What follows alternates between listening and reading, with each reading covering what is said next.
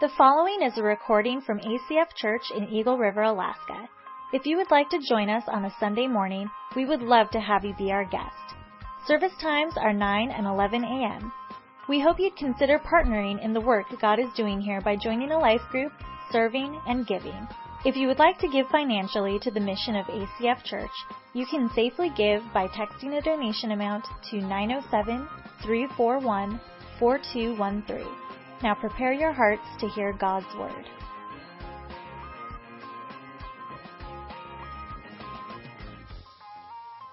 My name's Josh. I'm the family pastor here at A C F. Uh, which basically means I help with our children's ministry, junior high, high school pastor, and college age ministry also. And uh, I get to speak with you guys this morning. Uh, welcome to A C F. Uh, go ahead and turn to he, uh, Hebrews chapter twelve. Uh, this morning we're going to be mostly in there. And um, if, if you're new this morning or if you've come and you don't have a Bible with you, there's a Bible around you somewhere. Feel free to grab that if you need it. If you don't have a Bible, take it home with you. That's just kind of our gift to you. We'd love for everyone in here to have a Bible. Also, uh, everyone was handed notes this morning when you came in. But if you didn't get notes or if you're more of a mobile person like the majority of us are, uh, we have a brand new uh, website, uh, A C F A K dot org. We t- completely uh, revamped it. And so if you go there on your mobile device, you're actually going to see a blue bar going across the top of your device. If you just tap that bar, that will take you straight to the P D F version of our notes. So feel free to do that right now also. So I'm going to start by reading Hebrews chapter twelve, verse one. Therefore, since we are surrounded by such a great cloud of witnesses, let us throw off everything that hinders and the sin that so easily entangles. And let us run with perseverance the race marked out for us, fixing our eyes on Jesus, the pioneer and the perfecter of our faith. I love this idea, this, this image that the author of Hebrews writes, this race that we're in. Now, I don't know if you've ever been to a race before. I don't know if you've ever seen maybe a track meet. I know most of us, like, we love to watch the Olympics come around every four years. And all of a sudden, every four years, we're like experts in gymnastics and track and field. Like, oh, they should have done this. Can't believe it. We all of a sudden become experts as we watch the Olympics. But for me personally, Personally, I, I love track and field. It was my passion when I was in high school. I realized very early on, I, I was a smaller kid in high school. I know that shocks many of you as you look at me now, uh, but I was actually quite a bit smaller in high school. And, and early on, I realized that there wasn't a lot of colleges calling like five five, one hundred fifty pound uh, boys to be like wide receivers or running backs for them. And so I was like, okay, if I'm going to maybe try to do something after high school, I got to maybe try to find a different sport that fits me better. And so I found track and field, and I fell in love with track and field. And and me personally, I, I found that I was pretty good at sprinting. And I found out that I wasn't even pretty good at sprinting, that I was like really good at sprinting. And like my junior year, had an awesome year, ran track, did really well, placed in state and sprints, and I ran two hundred was my race. And then I remember going into my senior year, and it's our first week of track. And my coach comes up to me, he's like, Josh, this year, you're going to be on our four by four hundred team. Now, if you're not familiar with track, that means four guys are going to run four hundred meters, and they're going to, it's the mile relay. You're going to be on our mile relay team. And then my first thought is, yeah, this is awesome. Coach sees my potential. This is great. Immediately following the second thought was, oh, please, God, no, I can't believe. Why is he asking me to do this? Because if you're not familiar with track, the four hundred meter sprint is, I think, the most difficult thing that you can do in track. It's not a distance, nice, slow pace you can do. It is a push yourself as hard as you can, as fast as you can, for as long as you can. And hopefully you don't die before you get to the finish line. And so I remember my coach comes to me. He's like, you're going to run the four by four hundred meter relay team. And I'm like, okay, this, I've never done this before. I haven't run the four by four hundred before. I've never run a four hundred before. I'm a sprinter. I do two hundred meters at a time. That's my max. And so he puts me in the first race. And I remember this is just like a week or two after we started practice. So we haven't really even had the chance to practice how you run a four hundred meter dash. There's actually ways you can practice that and do it right and do it wrong. And so he puts me in the race, and I'm the third leg, and it's my turn. The baton gets put in my hand, and I start running, and it, I'm a two hundred meter sprinter, and so what do I do? I'm out of there sprinting as fast as I can, and I am blowing everybody away. I am looking awesome. And my idea was, well, I'll run a two hundred meter dash, and then that will take me half the length of the track, and then I'll just run another two hundred meter dash and they'll take me the second half and I'll cross the finish line. Easy, right? And so I get to that two hundred meters and I'm flying. I'm like, yeah, I'm doing awesome. two hundred fifty meters go by. I'm like, all right, maybe I should turn, tone it down a little bit. By three hundred meters, I'm done, right? This thing, this, this baton, this a very light aluminum piece of metal. This thing has never felt heavier. I'm like, I felt like I was dragging it as I'm crossing the finish line. Out, nothing left in the tank. I'm just like throwing it at the guy who I'm supposed to hand it. Here, I'm done. Take the stupid baton. I'm out. Right? I didn't know how to run it. I was done. And my coach takes me. He's like, okay, you can't do that. Like, you can't just burn all your energy in the first two hundred meters. You have to learn how to pace yourself. And so we start practicing how to run a four hundred meter dash. In our, our relay team, we start practicing almost every day, pacing ourselves, timing ourselves, how to hand the baton off over and over and over and over again. And all of a sudden, our team kind of started to come together and we were getting pretty good. And all of a sudden, our times that we were running were, were posting like fifth in state, fourth in state, third in state. And we're like, oh my goodness, we're, we're doing pretty good. And all of a sudden, halfway through the track season, we had the fastest time in the state of Washington for single A schools. And we're like, wow, this is amazing. And every day we're out there practicing, handing off the baton, timing ourselves, pacing ourselves. Pretty soon it gets into the postseason for the track, right? We get into like the district tournaments, and then we get into the bi-district tournaments, and then we get into the state tournament, right? And there's the state qualifier, and then there's the semifinals in state. And I remember running the semifinals in state, and at that time we still had the fastest time posted by any four by four team for a school our size. And we go into semifinals and we kill it. We crush it. We come in first. And, and you're not only running for to make the finals, but you're also running for placing, because there's different lanes that you want to be in in track. There's some lanes that are faster or slower than other lanes. And so we get the best lane in track and we are excited. My four by four team, we are ready for the state finals. And the state finals come Saturday in May, year two thousand. I remember walking on the track. I can smell the track. I don't think you guys are with me. I don't think you're with me.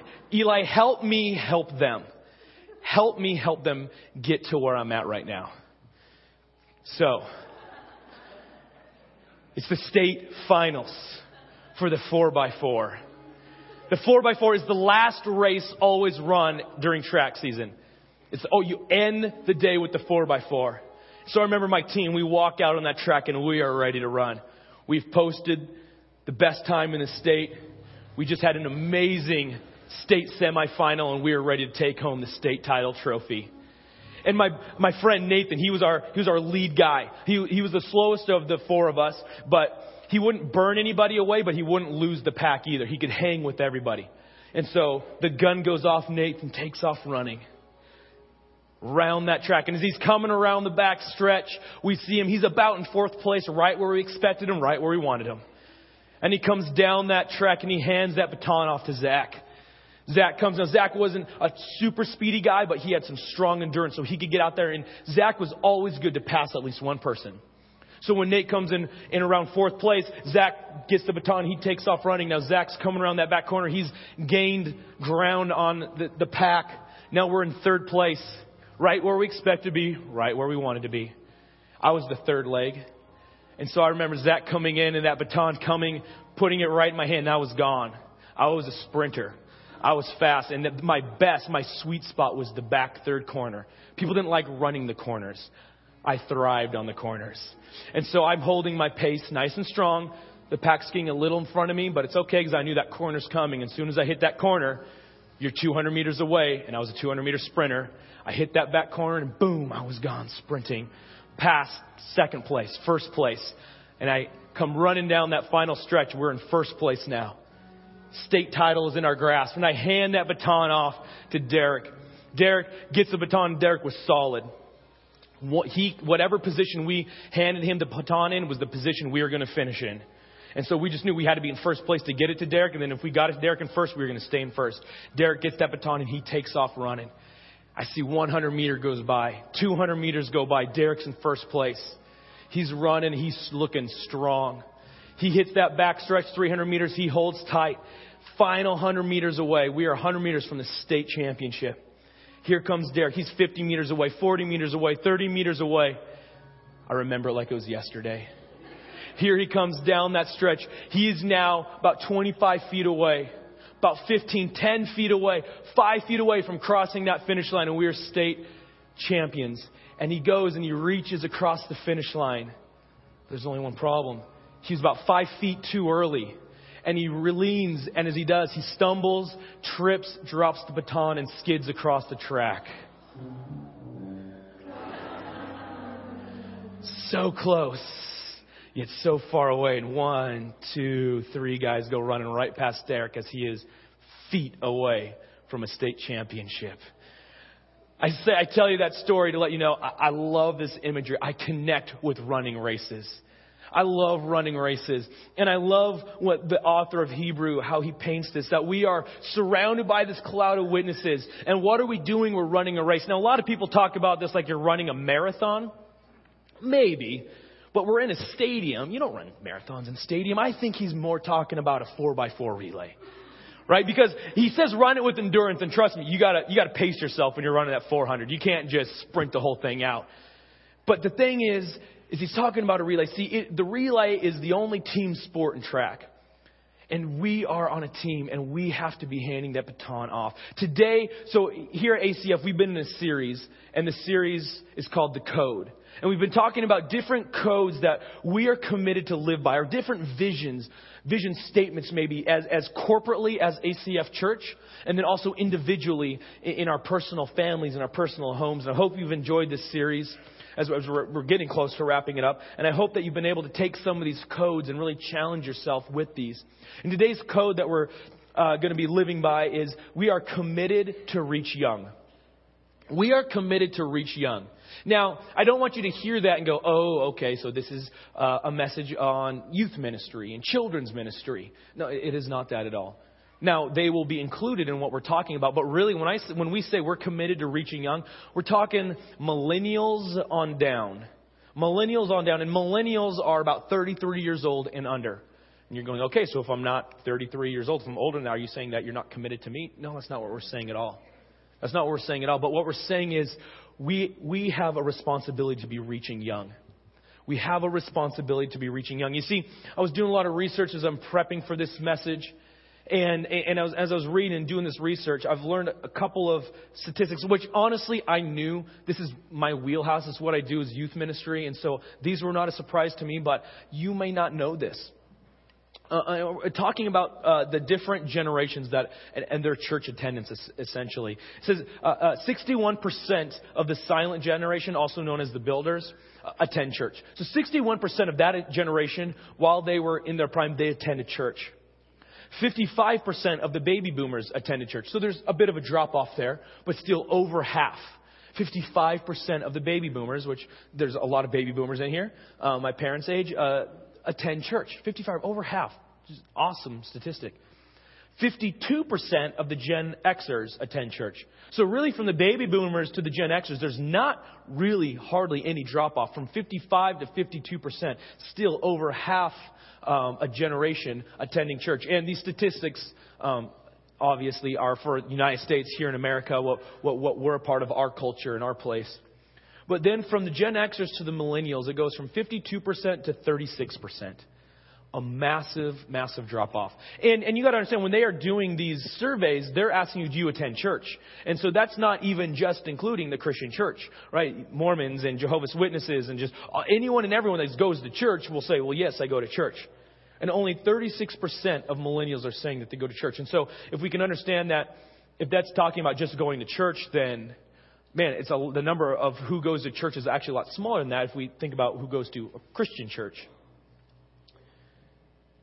When they did these surveys at the same time, like same age group, so when they surveyed the Gen Xers at a certain age group, it was forty-seven percent of them said, yes, they go to church. And that number kind of actually went up.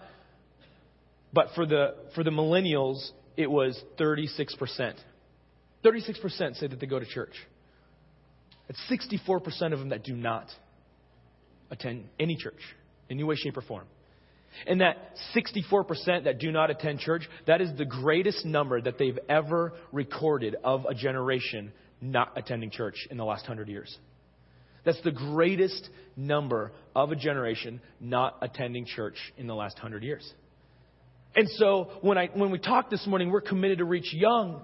It is because there is a generation that absolutely needs to have the baton of faith handed off to them. You see, we're running races, and I, I love that in, in Hebrews. We're running a race, and that's why I love to think of it more of a of a relay race than an individual, because we're, we're a team. And it is up to us to hand that baton off. See, the, the, the, that sixty-four percent that's not attending church, I don't think that's entirely their fault. I, I think some in ways that it is, but in some ways it is that they have not been taught, they have not been trained, they have not had the baton of faith handed off to them. And because it's not been handed off to them, they're in the exchange zone. They're waiting, going, okay, when's it our turn to run? You see, as we talk about handing off the baton of faith this morning, one of the first things um, that we need to realize is that it's up to us to hand off the baton of faith. It is up to us to hand off the baton of faith to the next generation. And if you're in this generation, you're going, well, hey, I'm I'm a millennial and I'm coming to church. That's awesome. And it's up to you to hand off the baton to your peers around you. It, we have to do this together. And, and I love this verse in Psalm seventy-one eighteen. It says, now as I grow old and my hair turns gray, some of us in the room, I ask that you not abandon me, O God. Allow me to share with the generations to come about your power. Let me speak your strength and your wonders all, to all those who are yet to be born. I love that. It's the idea the psalmist is writing is he's saying, God, I'm getting old, but don't take me out of the game yet. I got to hand this baton of faith off to the next generation. Don't don't take me out of the game yet, God. Don't abandon me, God. I know I'm old. I know I'm gray, but but it's okay because I, I have to talk about your strength. I have to talk about your wonders. I have to talk about your power to this next generation. In other words, God, I got to hand the baton of faith off to the next generation. You see, it is up to us to do it. And Jesus gave us a perfect example of this. We see in Matthew twenty-eight. It starts out in verse sixteen. He says, then the eleven disciples went to Galilee, to the mountain where Jesus told them to go. They saw him and they worshipped him, but some doubted. Then Jesus came to them and said, all authority in heaven and earth has been given to me. Therefore, go and make disciples. You see, this is the last words of Jesus that we have of him on earth. This is the last recording of Jesus' words. He he says this and then he floats up to heaven. Right? He says this and then he's out. What does he do? He says this. He hands the baton. He puts the, the baton of faith directly into the hands of the disciples. And he says, now go and run this race and hand the baton off to the next generation. And you got to think, Jesus, he knew what he was doing. But man, that is a lot of faith in those eleven guys. I mean, can you imagine if Peter was like, hey, thanks, Jesus. Thank you that I know you. Thank you that I'm going to heaven. And I'm going to go fishing now. I was a fisherman before. I think, yeah, doing this mission stuff, that's kind of hard. Telling people about you, kind of dangerous. I'm going to go fishing. Right? Or what, what if one of the other disciples was like, that's cool. I think I'm going to go on a new business venture. I think I got some ideas. That I don't know if I want to hand the baton of faith off. And not saying that those things are bad things. But what if the disciples didn't take handing off the baton of faith seriously? I mean, think about it. We are sitting in this room, learning Scripture, learning about the Word of God. And the only reason we know about any of that is because the disciples didn't drop the drop the baton. It's because these eleven guys over two thousand years ago took that job seriously of handing off the baton of faith. You know, and, and I was reading the statistics, and they can seem dire, and they can seem like, man, we've gone from fifty-two percent to thirty-six percent in one generation. That, that's, man, that's scary. And it is. But then I was kind of thinking about it. I was like crunching some numbers, and I was like, man, back then there's about three hundred million people on the earth, and the baton was handed to eleven guys. That is four hundred millionths of a percent of people that were Christians, right? Bible-following believers who followed Jesus, right? That was four hundred million. And they did okay. They did all right. They got the word out. Obviously through the whole, the power of the Holy Spirit, not all resting on their shoulders, but they understood that it was up to them to hand off the baton of faith. So if it's up to us to hand off the baton of faith, I think we need to have a good understanding of what that looks like. And I think that therein lies a big part of the problem. I think therein lies a big part of the problem is that we don't understand what it looks like to hand the baton off. See, when I was in track, we would practice it over and over and over again. I knew I knew that when Zach was running down that uh, last lane, that in my exchange zone, I, he, I had twenty-eight steps I needed to give him. twenty-eight steps before I took off running. And so what I would do is I would walk out twenty-eight steps. And then I'd put a piece of tape right there on the track. And then I'd go to my spot. And as soon as Zach hit that piece of tape, I was gone as fast as I could. And then I knew that as, as him going full speed and me getting up to speed, by the time I got to where I was supposed to be, I could turn and he was right on me. We practiced it over and over and over again. There was a way to hand off the baton. But then I know we would we'd compete against schools who clearly didn't practice how to hand a baton off, right? And and their guys would coming in and they'd kind of look like this, right? They're like, "Hey, slow down! I'm tired, or I just ran four hundred meters. Take the baton," right? And, and they didn't practice it, and they didn't do very well. See, and I think we need to understand what handing off the baton of faith looks like. See, because I think what we think it looks like is not what it actually is. A lot of times we think handing off the baton of faith is things like, you just came to church on Sunday, good job. You've now taken the baton of faith. Or it can even be like, oh man, you were doing really good academically. Thanks. Here, you have the baton of faith now. Or maybe it's like, just, man, behavior modification. You're just a good person. You act right when you're supposed to. You say the right thing. Here, you've, you've taken the baton of faith. And I think we've just really misunderstood what it looks like and what it means to hand off the baton of faith. And we've we've prioritized the wrong things. And those things are not bad. Please don't hear me. Or please hear me. Please don't hear me. Please hear me. Don't misunderstand what I'm saying. There it is. Well, I'm not saying academics aren't good. They're very important. I'm not saying the way we behave in society is not important. Of course it is. But we've we've prioritized the wrong thing. See, Jesus goes on to talk in Matthew twenty-eight as he's talking to the disciples. He's saying, hey, I'm handing you the baton of faith off, but this is how the exchange is made. This is how the exchange is made. He says, go, therefore, make disciples of all nations, baptizing them in the name of the Father, the Son, and the Holy Spirit, teaching them to observe all that I have commanded you. And behold, I am with you always to the ends of the age. Teaching them to observe all that I have commanded you to. Man, how often are we praising the next generation as they get into Scripture and learn? Right? So often it's like, oh man, you got a new job. Congratulations. That's amazing. Oh, you just made rank. Congratulations. That's amazing. Oh, you just graduated. Congratulations. That's amazing. And we throw celebrations for this, as well we should. But I never, I rarely hear, oh man, I just got done studying this portion of Scripture and I like actually memorized a chapter of the Bible. That's huge. Oh my goodness. I, I actually, I'm learning. I'm in a Bible study and I'm learning to read the Bible for myself and not have to, to rely on Sunday morning to learn from the Bible. But I can learn. This is what God spoke to me. That's amazing. And learning to hand that baton off of faith to the next generation as we celebrate and, and teach them. We corporately should be teaching the next generation on all that God has taught us. And so if we're supposed to be teaching, we really ought to be learning too. Right? It's up to us to be in Scripture so we can hand that baton off of faith to the next generations.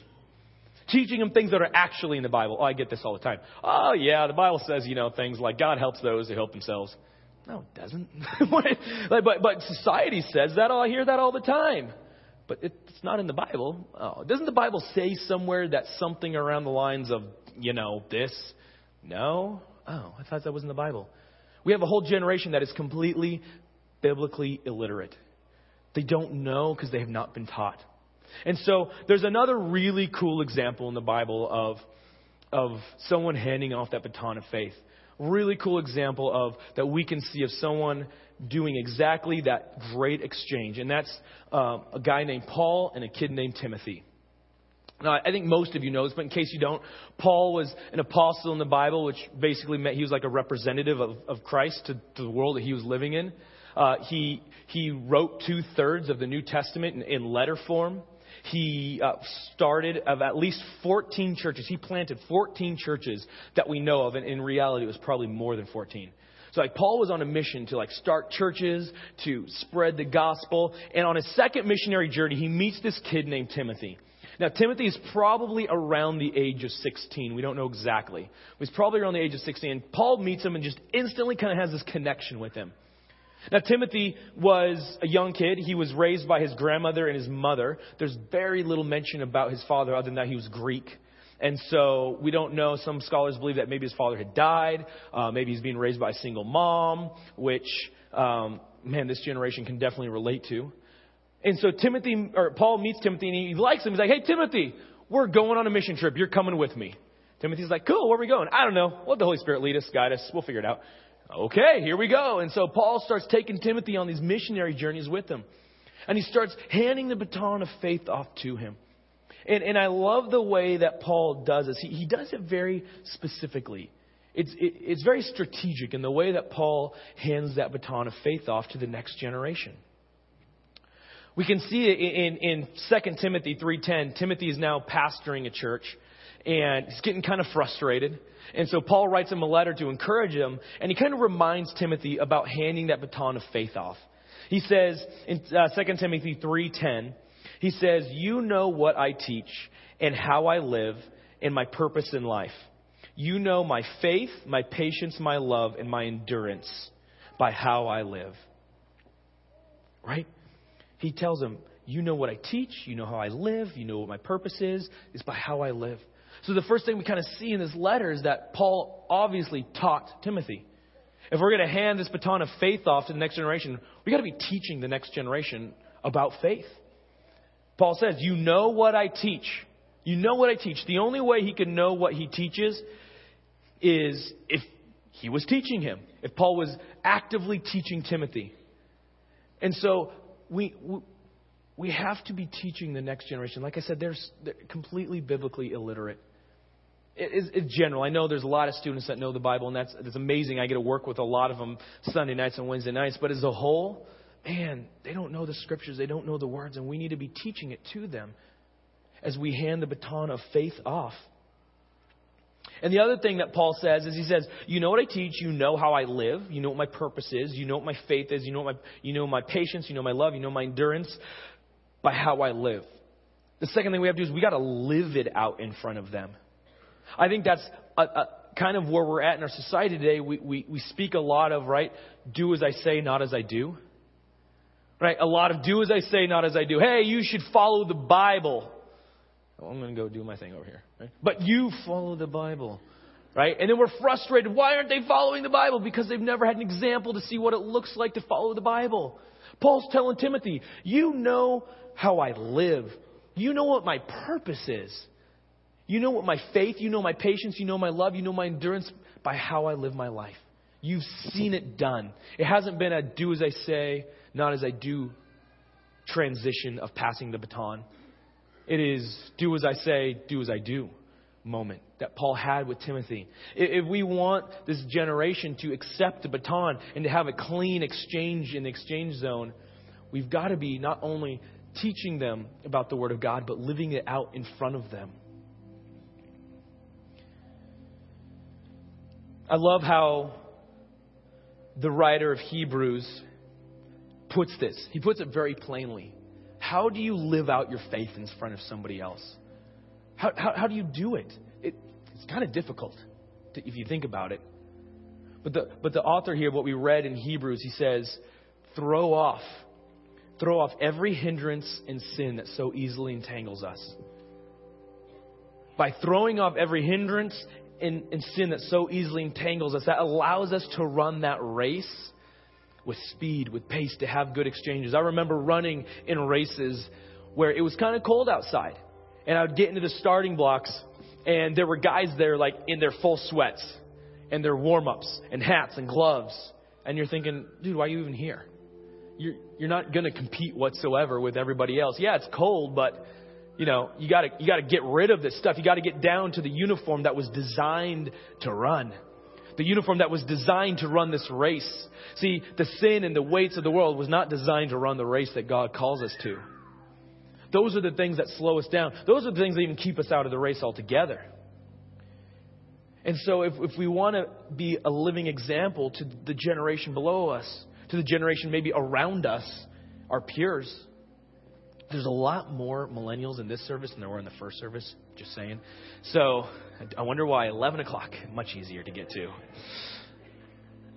If we want to be able to be that example to them, we got to throw off the weight of the world and the sin that so easily entangles us. And you're going, Josh, that is way easier said than done. Yes, it is. How do I do that? How do I throw off the weight of the world and the sin that so easily entangles me? Do I just be awesome enough? Do I get up in the mirror, look at myself? Hey, we are not going to sin today because I'm awesome. And so are you in the mirror. Yes, no, that's not how we do it at all. That's how we try to do it, I think. I mean, that's how I try to do it, right? I'm just going to be strong enough and I'm going to say, no, I'm going to throw off the weight of the world. I'm going to throw off sin. I can't be strong enough. The writer in Hebrews continues on. He says, fix your eyes on Jesus, the author and the perfecter of your faith. How do you throw off the sin? How do you throw off the things that weigh us down? By fixing your eyes on Jesus, the author, the perfecter of our very faith. You know, when you when you run track, when I would run, I would get tunnel vision. I would get to where I was about seventy-five meters away, fifty meters away, and everything would just... And all I could see was that pink ribbon flapping in the wind. I couldn't see the people around me. I couldn't see the people in the stands. I couldn't see the athletes on the field that were doing their thing. All I could see was just tunnel vision. And I focused on that. And I ran forward. I think a lot of times we don't have tunnel vision on Jesus. See, it, when you run, and if you don't know this, uh, when you're a runner, you never Ever, ever, ever, ever. The cardinal sin when you're running is to look to your left or to look to your right to see where your competition's at. The second you do this, you've taken yourself out of the race, especially in sprinting. The second you look to the look to the left, someone's passing you. You don't look to the left. You don't look to the right. And I love that. That, that is such a, um, a track metaphor when it says, fix your eyes on Jesus. That tunnel vision. Don't look to your left. Don't look to your right. Fix your eyes on Jesus. And when we fix our eyes on Jesus, pretty soon the, the, those weights of the world, we don't have to drop them off. We don't have to force them off. They fall off. That sin that so easily entangles us, we find ourselves being able to do battle against that sin.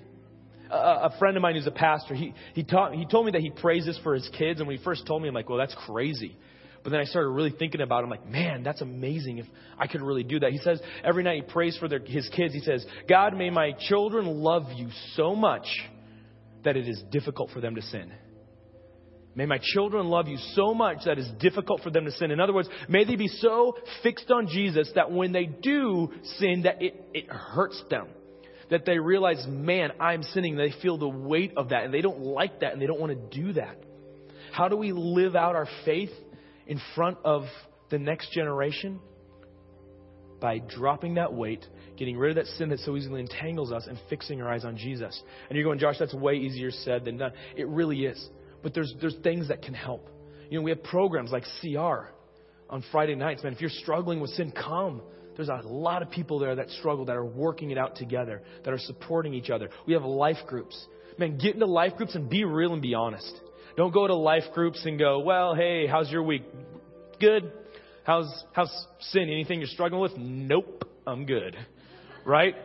There's just not, isn't help. It's cool to get together, but that's not growing. But when we can go to life groups together and be honest and grow and go, man, I'm struggling with this. Pray for me, guys. That's fixing your eyes on Jesus, the author and the perfecter of our faith.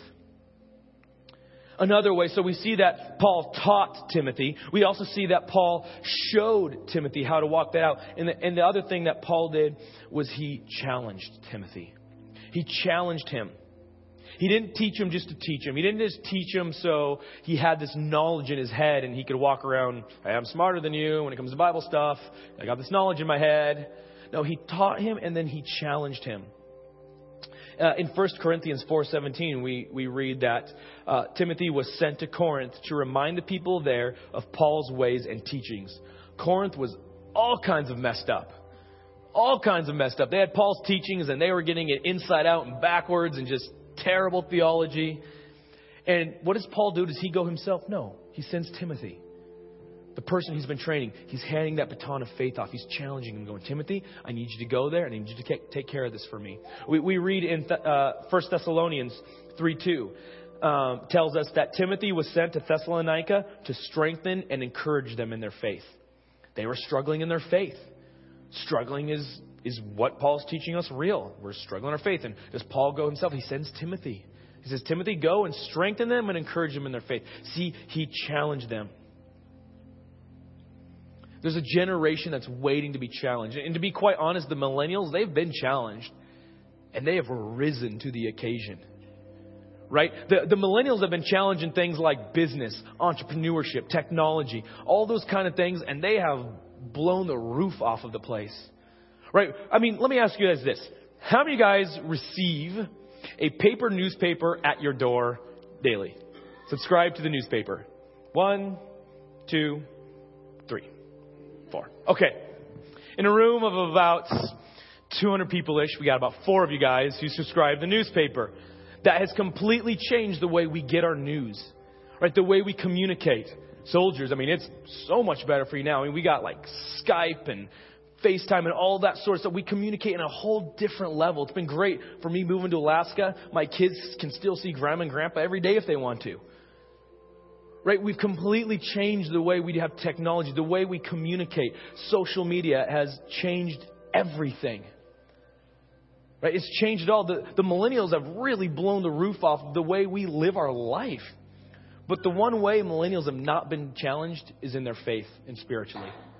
They haven't been challenged in their faith. And I was thinking about it going, why is that? I mean, you can see moments, you can see times when other generations were challenged in their faith. Why have not the millennials? And, and this is my perspective on it, as I've been in youth ministry for about twelve years now, a little over twelve years, and seen what's gone on. I think maybe one reason we haven't challenged the millennials is because we feel sorry for them. Because as as much as they have risen to the occasion of being challenged with all these things, they're also a fatherless generation. The the statistics of how many millennials have been raised in a fatherless home or still now. I mean, some of you guys, you guys are millennials in here. A lot of millennials, not everyone, but there's a lot of millennials here. Are, are, are, I've been part of a fatherless home. And so I think what we've done is we've gone, oh, that's too bad. We've patted them on the back and given them a pass. Man, I feel so bad for you. I feel so sorry for you. The situation that you were raised in. I'm so sorry. Here, just have a pass. That's just been my personal perspective on it, on why I think we haven't challenged them. But it's time we see Timothy challenging, or we see Paul challenging Timothy. And I think it's time that we challenge millennials. We challenge the young. We challenge them to memorize Scripture. We challenge them to be in the Word, to know the Word, to understand the Word, to live like we live, to throw off the sin that so easily entangles them, to, to, to take a stand, to draw lines in the sand for their faith, to seek out what they believe, to understand theology. Like, we can challenge them. I'm, I'm part of that millennial generation. Just barely, but I am. I am. Man, to, to accept young pastors like this church does is amazing. We have a very young senior pastor, a very young associate family pastor, right? Fortunately, my brother came on staff. Otherwise, you know, that just helped, you know, put the age up, you know. We would have been really young if it wasn't for him, but we got him, so we're good. But but saying, yes, you know what? Youth has value. You understand, and you've been, you've heard from God. You've experienced God. And now go do something with it to challenge the next generation. Timothy was challenged by Paul. So what we see is, how did that exchange work? What did it look like? How did handing off the baton of faith look like from, from Paul to Timothy? Paul taught him. He showed him. And then he challenged him. Real simple. It's not overly complicated. But to challenge the next generation, to hand that baton off, what does that look like? Challenge, teach the next generation. Show the next generation. And challenge the next generation. And here's the thing. Here's the problem. None of that matters. None of that matters if you yourself are not in the race. None of that matters if you are yourself are not in the race. I remember being on the track team when I was like a sophomore in high school. And we had a really, really good four by four team. And I remember watching them and them winning and going, yeah, our team's winning. Awesome. I have no part of that because I'm watching, right? I'm on the sidelines. I'm in the stands watching them just beat everybody. That's so cool. I feel some school pride. That's awesome. But I wasn't I wasn't part of that group. I wasn't on the track. I wasn't making exchanges. I wasn't working and running the race. I think oftentimes we can think we're in the race when we're actually not. I think sometimes we think being in the race means, well, I showed up to church on Sunday morning. I'm in the race, right? I gave. I'm in the race, right? I've done these things. I'm in the race, right? You see, J- Jesus tells us kind of a chilling parable in Matthew. Kind of a sobering thought in Matthew chapter seven, verse twenty-one. There's a bunch of people and they're standing before God and they're pleading their case to Him. And He says, "Not everyone who says to me, 'Lord, Lord,' will enter the kingdom of heaven, but only the one who does the will of my Father who is in heaven. Many will say to me on that day, 'Lord, Lord, didn't we prophesy in your name? Didn't we, didn't we do miracles in your name? Didn't we drive demons out in your name?' And I will say to them plainly, 'I never knew you. Away from me, you evildoer.'" I mean, these guys are like, "Man, we prophesied in your name. We drove out demons. We were on the team, right? I mean, we watched the team do all this amazing work. We, us, we were at church when that happened. I remember when that person got healed. I was on that mission trip. I was part of the team." But they didn't have, they weren't in the race. They didn't have a relationship with Jesus. I didn't know them. And I think another reason, maybe the baton has been dropped. I think another reason why it hasn't been handed off with such ease and smoothness to the next generation is because we haven't been running the race. You know, when you when you run track, when you make that exchange, you wait in the exchange zone. I would sit there and I would wait. I would wait for Zach to get to me. I would watch him coming. I wouldn't move until he got to where he was supposed to be. And I waited and I waited and I waited until he came into my exchange zone to hand me off the baton. And I think that there's a generation who's waiting and waiting and waiting in the exchange zone. And they're waiting for us to come around that corner and hand the baton off to them. But we haven't. Maybe because we're not in the race altogether. We, we're part of the team, right? Or maybe it's because we don't know what, what that exchange is supposed to look like. I'm not sure. I'm kind of hesitant to go in, into this exchange zone to hand off this, this faith baton because I, I don't know how to do it. I don't know what it looks like. Let's be honest. Millennials, they're kind of scary. Kind of arrogant, kind of annoying, right? I'm part of it, I know. Right? Maybe we just kind of look at them and go, eh, it's a lost cause. Whatever. We'll pick it up next generation. I'll, I'll make sure my, my kids, I'll make sure they know Jesus. Right? But when we looked at the statistics, every generation was a decline. But I don't think it has to be that way. That's why I do what I do. I don't think it has to be that way. If we'd pick up the baton, get in the race, and hand that baton off to the next generation, that baton of faith, by teaching them, by showing them, and by challenging them. Let's pray. God, I thank you for this morning. God, I thank you that you handed off the baton to some very capable men who, who messed up. God, they, they blew it. But God, they didn't quit the race. God, I just pray as, as we are running that race, as Hebrews says, the race of faith, that Jesus, that we would not quit the race, not give up on the race, but God, that we would keep our eyes on Jesus, the author and the perfecter of our faith. And that as we do that, that the weight and the sin of the world would fall off of us so we could run the way we were meant to run. And that we could hand that baton of faith off to the next generation and see them move in the glorious works that you have set out for them. And Jesus, if we're not in the race this morning,